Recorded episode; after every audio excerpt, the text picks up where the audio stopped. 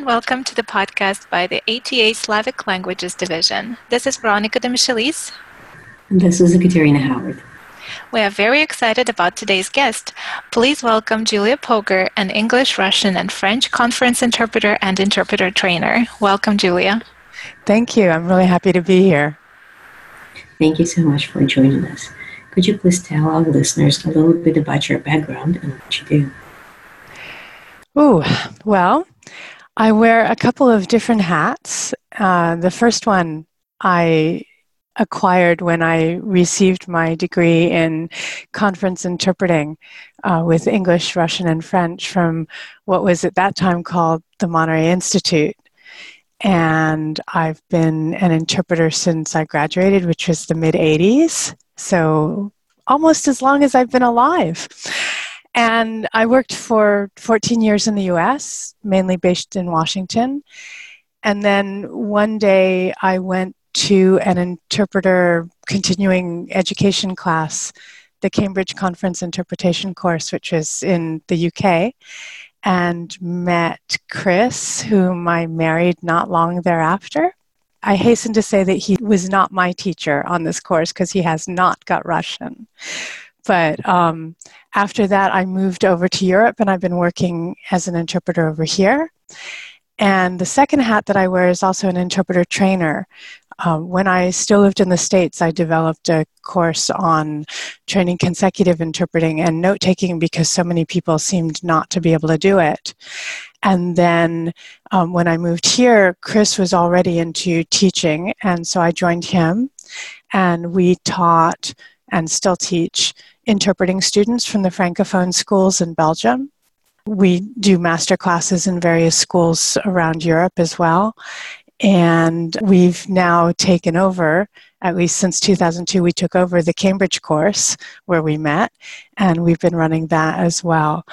And then that led me to start um, the Know Your Worth Understanding Marketing and Negotiating for Interpreters seminar.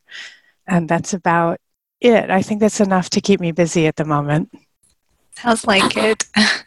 um, so um, let's talk about your seminar, Know Your Worth, um, Understanding Marketing and Negotiating for Interpreters.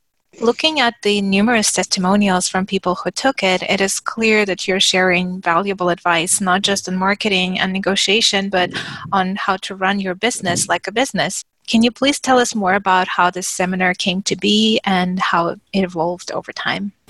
Sure. Well, I grew up in a typical American family.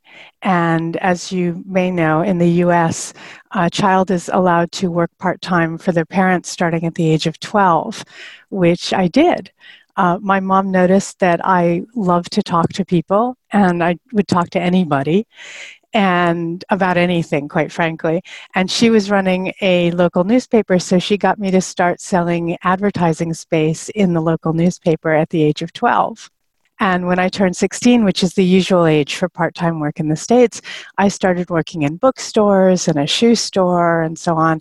And I always had pretty good sales um, reviews there as well.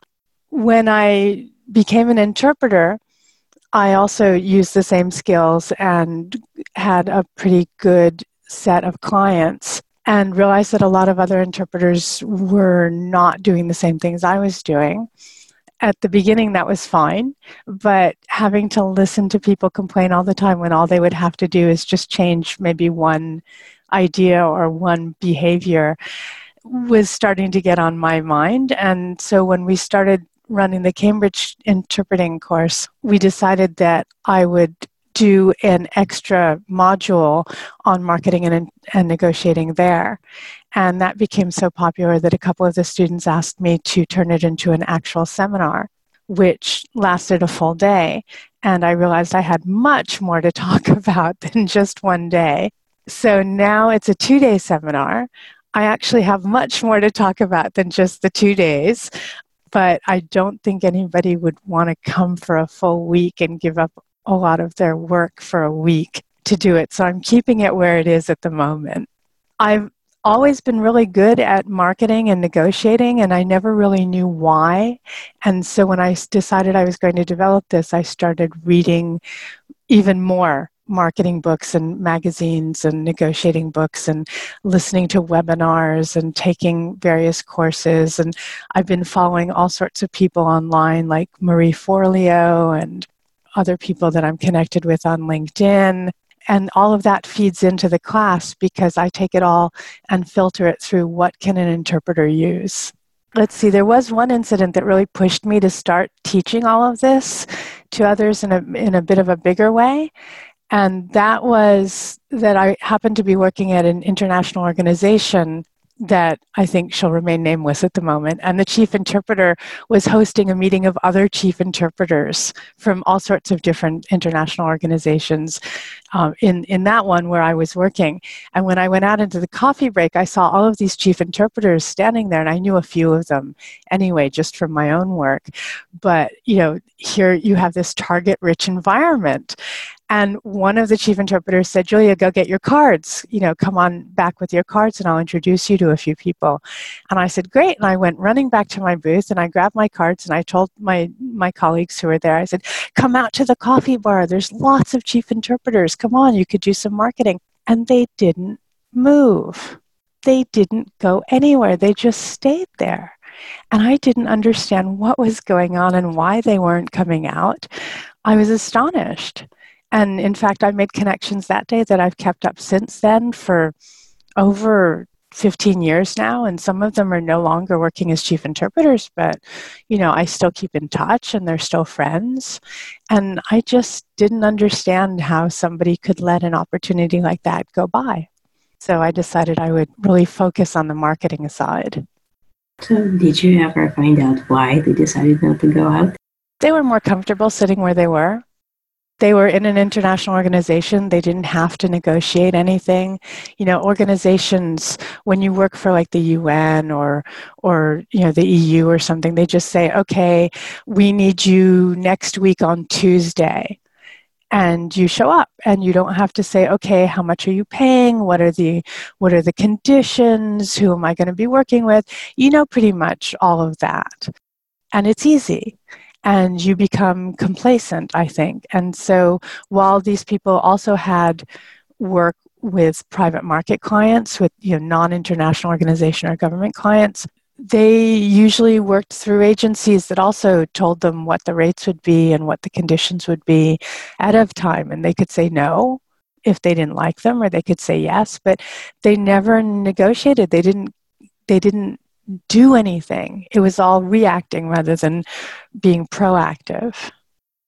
That sounds very much like a lot of what translation work struggles with. Yeah. And I feel like one of the things that people get obsessed about is SEO because that's the promise of sort of passive client income coming in. But I'd like to switch gears for a moment and talk about Pia Silva's Badass Authority Bootcamp that you took part in. Mm-hmm. I only found out about Pia because I'm following you on Twitter. Mm-hmm. So I would love to know how was it, and would you recommend it to translators and interpreters? Wow, it was mind blowing. Pia Silva I mean, as you can tell from my Twitter feed, I retweet her almost all the time. Um, she is amazing. She's somebody who I've been following now for a couple of years. I consume all of her articles that she writes for Forbes. I keep an eye on her website. And she wrote her book, Badass Your Brand, a couple of years ago and um, I, I got it and I read it immediately. I read it all in one go and then I reread it and I underlined almost every word. And it's, it's amazing. I mean, all she talks about is a simple mindset shift. And that's what I do in my seminar as well, is, is I get people to see themselves as not just a service provider. And this is what she talks about specifically. I'm trying to get people to see themselves as professionals and experts and partners. And this is what she talks about as well. And so it was it was amazing. I mean, a lot of what she says in the book and in her articles, you know, has absolutely nothing to do with interpreting. And then there's the, the nuggets of gold that just make me so excited. So, yeah, when she offered um, her new online course, which is the Badass Authority Bootcamp, it was about telling you how to build your authority online so that people see you as an expert.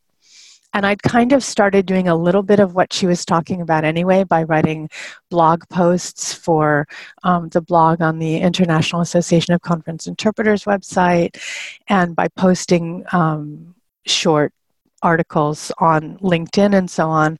But she really talked about making it systematic and explained why it was so important. And in fact, it's it's like an 8 or a 10 week class and she explained a business funnel in such a way that it, it actually looked and, and sounded achievable and almost easy.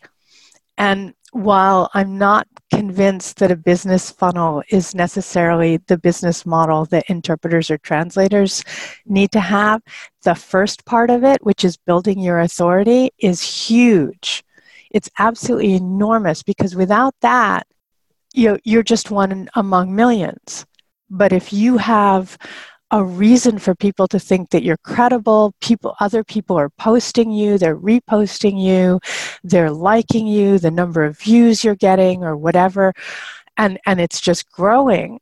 I mean when i first started out i'd be lucky if you know a hundred people saw any of my posts on linkedin. And now it's rare that a post doesn't hit 2000 views. And and one of my recent ones went above 8000 views which is you know in my little niche is viral so yes i definitely think it's important to to take classes you might prefer somebody who's not quite so in your face. I don't know. I mean, Pia is very, very straightforward. She's very blunt and she's, you know, and, and she tells it like it is and in a very simple way because she works with businesses that are run by only one to three people, which is exactly our, biz- our business model.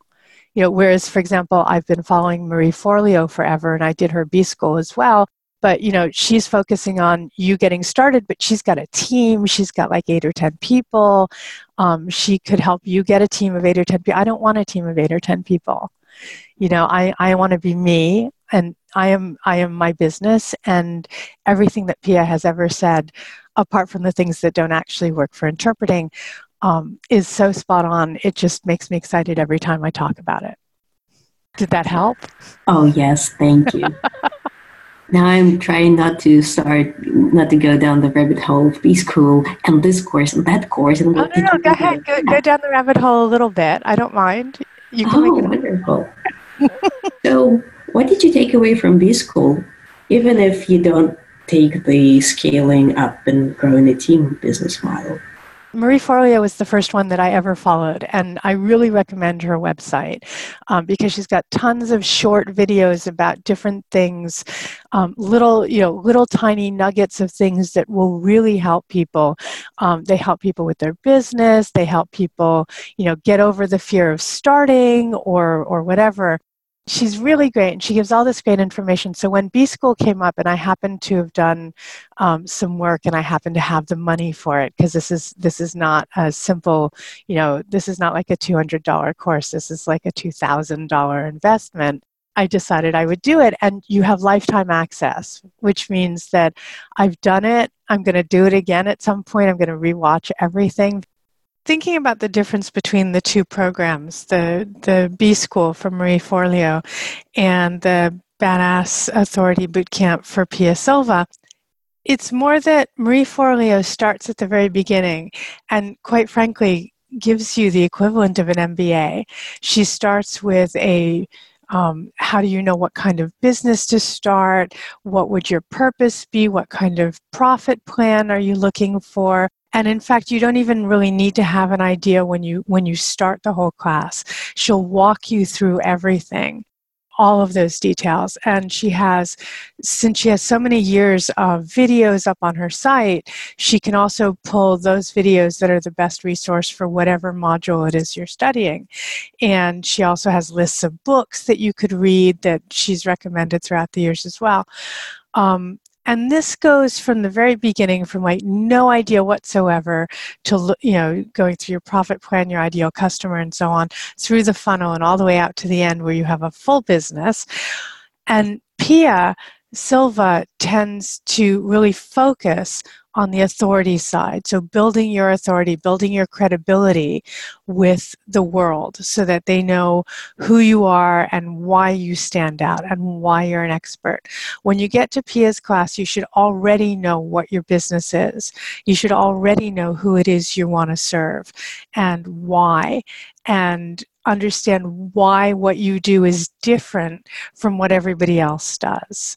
And then when you understand that already, then you can start Pia's class and she'll walk you through the same ideas of the funnel, you know, getting the attention and then getting people to sign up with you, and then, um, you know, all the way through you selling them whatever service it is that you've come up with. But it's very much focused on that whole authority side of things. So it's a much more targeted program and um, possibly a little easier to understand because you're not so distracted by all of the resources and all of the, you know, the wonderful things that you can get with Marie Forleo but um, it, it's for people who have already got a good idea of what they want to do. So that would be the difference between them. And and B school was was amazing as well. I mean, it goes through the same kinds of mindsets that we all have to have. So, for example, progress, not perfection you know i mean it's important that every day you make a step towards your goal it doesn't have to be a perfect step but it has to be a step. And the other one that I really like that both of them say is start before you're ready. So if I waited until my perfect two day seminar was perfect, then I wouldn't have started by giving it for one day. And I wouldn't have given it twice for one day, realized the things that worked really well for those audiences and then that might have been tweaked better, and then developed the two day one and so on. And, you know, I've now listened to their advice and I've gone out and found a professional photographer and video uh, company in England because I happened to be having a seminar there and got some professional photographs and I got a video done of the seminar and they're making me up a video thing. And you know, I, I have a website, but I don't have the funnely thing for this, but I'll be ready. And I'm starting now by taking each of these little steps. So they both fed into it in a different way and they're both feeding into the same thing but in very different ways. So sort of straight up if you like people talking straight you should go take PS course. If you need some touchy feely stuff then maybe start with the b school. Maybe yeah but in either case what i would do is is i would follow them both on online and I would read both of their articles or do, you know, follow their video articles and stuff first because I don't know too many people who are going to be willing to lay out, you know, a thousand bucks for the Badass Authority Boot Camp or whatever she's charging next, or the two thousand bucks or whatever that will be with inflation for the B school without actually understanding what they're getting first. And you need to know these people. It, you know, it's the, it's the usual know, like, and trust.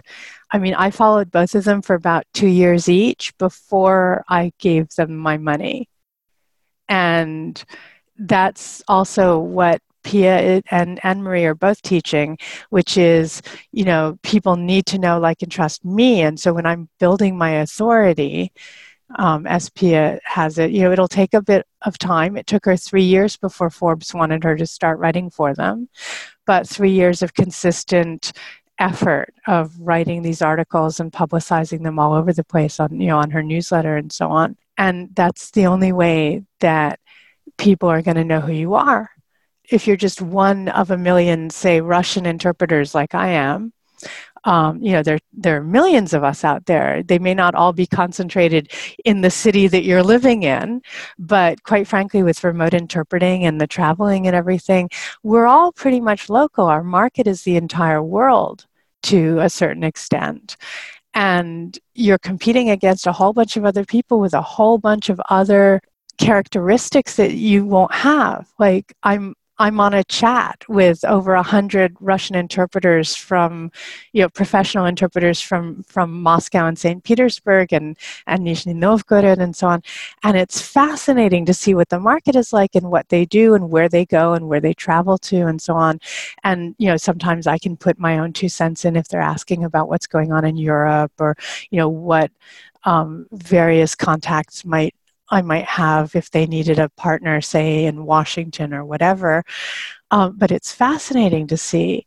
And if I don't want to get lost in the maelstrom, and, and, and the only reason that I was actually invited to this chat, apart from the fact that when I heard about it, I said, I want to be in, I want to be in, um, is the fact that they knew who I was and they knew who I was because I got onto, you know, into this one event in Moscow and I got there because I had done some marketing beforehand and because I had some authority and some credibility and so on.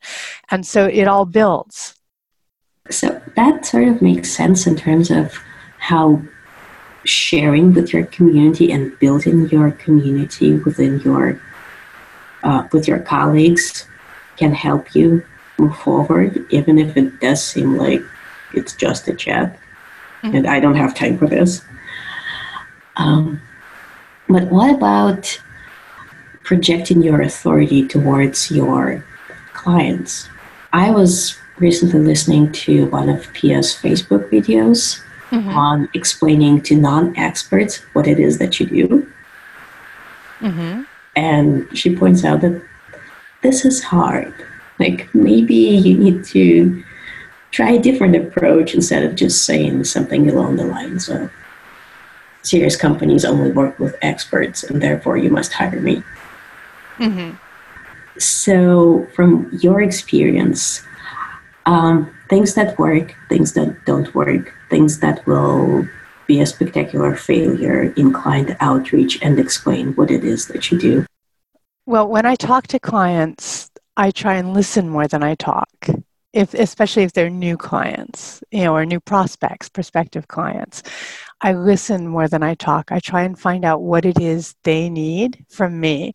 I mean, some people need the fact that I've worked at summits before, you know, at presidential level. Some people need the fact that I'm a marketing specialist. Some people need whatever, you know, and I need to find out what it is that they need first of all.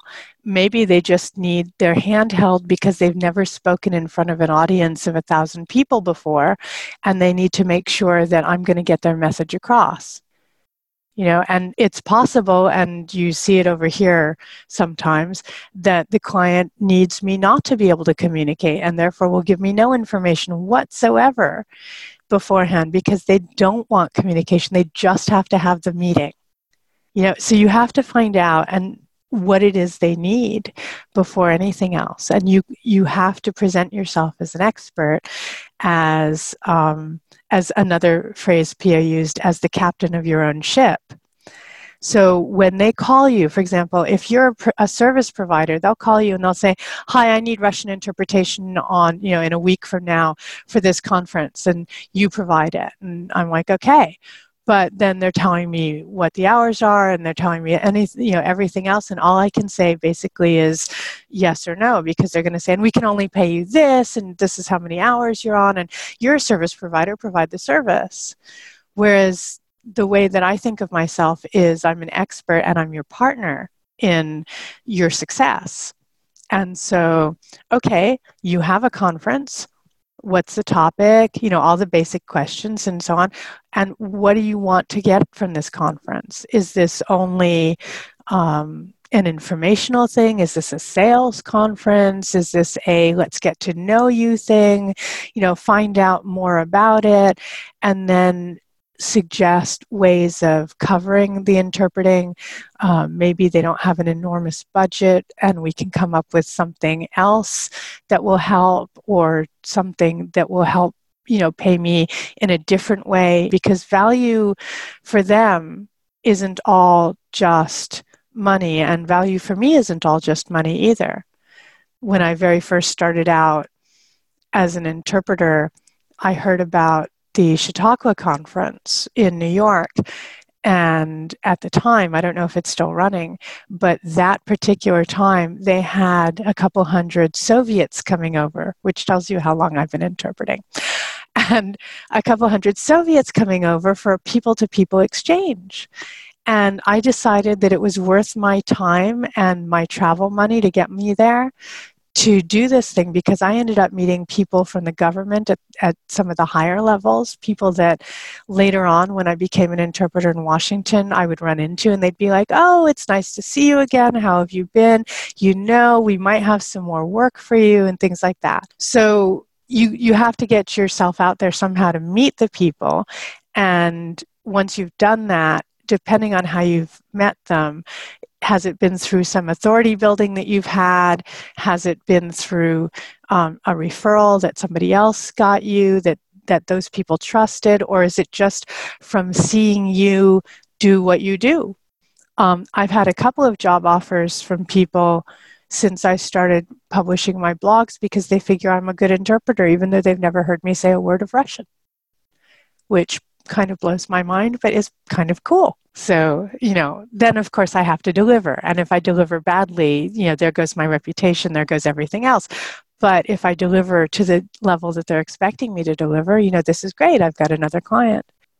One way of standing out, just at that Chautauqua thing, it just came to mind, is that they were asking everybody, you know, all of us volunteer interpreters were sitting in a in a circle with this really important guy from the government who spoke Russian and stuff. And he says, So what kind of interpreting experience do you have and what do you feel comfortable interpreting? And everybody's like oh well i've studied russian for a few years and i could do culture. I like doing culture and like you get 19 people and then he gets to me and i'm like i just graduated from monterey. Give me technical. Keep me away from culture. I don't like culture. I like technical. And he was thrilled. And i got put on all of the really important meetings because they were all the technical ones and got to avoid all of the poetry and literature which uh, while i love to read it god forbid i ever have to interpret. That was one way of building my authority and standing out. And then that guy gave me authority when he introduced me to other people. One other way that Pia specifically said in her video, and then I double checked it with her in the comments afterwards, um, how you would explain to non experts what you do as an expert, is you ask them a lot of questions so many of us just assume we know what the client wants. And who out there would have expected that a client would want no communication to happen at a particular meeting? That they're required by law to have this meeting, but they want zero communication? Who would have ever thought that when you were going to become an interpreter that zero communication was the goal of a meeting? So, without figuring it out without getting into their heads getting into their their understanding of what the meeting was all about i wouldn't be able to give them what they need. And so asking a lot of questions and is one way of showing that you're an expert in what you do. And it means that they feel like they're in a safe pair of hands. This is brilliant. I love that so much of what you're describing and the examples are you're giving, they're about taking initiative and you know stepping out of what many people would think is their comfort zone and mm-hmm. showing that you care about more than producing words in another language. You're somehow more invested in this relationship with a client. So, if you could list, what would you say are the main obstacles that you feel are holding interpreters and translators back in business? oh, gosh. Um, how long do we have? No, um, as much as you need. yeah. Well, I mean, from having gotten a degree in interpreting and from having taught here uh, for several years as well, and quite frankly, from having just seen what what you know the society over here is like and how kids don't go out for part-time jobs when when they're 16 or whatever very often you know their parents keep them and their schools tell them what they have to learn and then suddenly they get to interpreting school and we're like you know be adults take your future in your own hands. And they're like uh uh what does that mean interpreters and translators are usually not people who think in business terms. You know, if they went to a school for interpreting or translating, it's really unlikely that they had any kinds of business classes. Like we, we had something at Monterey, it was interpreting as a profession and translating as a profession. And, you know, we got some very, very tiny baby steps in that direction, but very little. And most teachers will just tell their, their students, you know, all right, when you get out there, don't undercut your colleagues or don't steal clients from other colleagues, you know, which is enough to paralyze a recent graduate, you know, because they have no idea how to go out there and find work or how much to charge or even how to behave on their first assignment so that it's not their last assignment you know, forgetting the interpreting part. We're assuming the interpreting part is fine. But you can kill yourself with your regular behavior if you don't start behaving professionally in your first assignment. And very few of us, if we've gone through the whole school system without ever having had a job where we had to dress a certain way and show up at a certain time and be accountable to somebody, they don't know what that means. So this becomes even more ingrained because the more they get out there, the more they work, the more they realize they're getting a lot of their work from their colleagues, which is kind of the passive way of going about things, you know, to my mind. And so they only end up talking to their colleagues. And so they only end up doing approximately what their colleagues are doing or charging approximately what their colleagues are charging. And of course, everybody's going to be treating us like commodities because then everybody's just complaining and talking to each other. It's like an echo chamber. Truly, I mean, you get a group of interpreters together and non interpreting, like normal people, they look at us like we're completely nuts. All right, so the Cambridge Conference Interpretation course gathers together um, 27 students who are all practicing conference interpreters, plus another 12 or 13 teachers who are definitely practicing conference interpreters and chief interpreters and so on. So, whatever that number is, my math is no good. Um, you know, every year and we were in the same hotel for many years and the same manager surprisingly was there for several years and he asked me he says julia why are your groups so different from all the other groups that come here for courses or whatever and that stay in the hotel and i said well what do you mean different and he got this look on his face and he started kind of flapping his hands in the air and he's like they're kind of airy fairy. I mean, they, they don't seem like they have their feet on the ground. They have these unrealistic expectations. They're floating through life as if nothing ever touches them. You know, why is it? And I'm like, well, because nothing ever touches them, because they're living in their own little world and it's not the same world everybody else seems to be living in. So, quite frankly, we're our own worst enemy. And unless we can get some business acumen. Now, I, I, know there's an amazing group of German interpreters in Germany who are thinking about things like this. They have a group they call the Profitability Group. They've published, um, you know, articles within the International Association of Conference Interpreters website and so on, they think about, you know, if we were earning, you know, X back 20 years ago and we did the inflation thing just like plumbers do or lawyers do, how much would we be earning now? And it would be oh so much higher than it actually is. And they do that kind of research. And these guys, they don't need me they really don't need me. They were kind enough to bring me in for one seminar, for, for one day seminar. But quite frankly, I don't think I'll be going back to Germany because they really don't need me. But everybody else seems to need this kind of business approach that they haven't had. And the interpreters I've noticed who do the best jobs in this side, not as interpreters, but you know, on the marketing and so on side are interpreters who have had careers in other areas where they've had to do their own internal or external marketing or they've had to negotiate other things and um, who've come to interpreting later.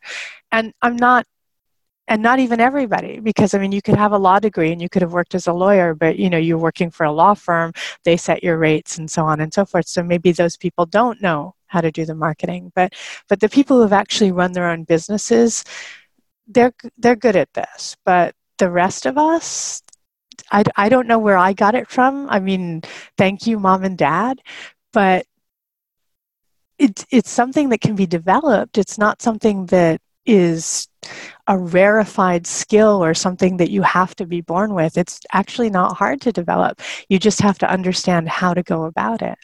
And so I think that the vast majority of us need to do some business skills studies or at least start reading some books. Absolutely. This sounds like most of us would need to invest some time into this and really kind of go about it like like, like we do with exercise you know the more you you do certain things the more they become second nature and and habit and then change your mindset eventually exactly exactly Thank you so much for your time, Julia. This has been amazing, and we really appreciate the tips and the insights that you shared and um, that you found time to meet us. Oh, it, it's, I mean, I've done most of the talking, and what interpreter doesn't like to do a lot of talking, quite frankly? but thank you for giving me the opportunity to do a lot of talking to people who wouldn't have heard me otherwise. Thank you so much. It's been a pleasure. For me as well. Thanks.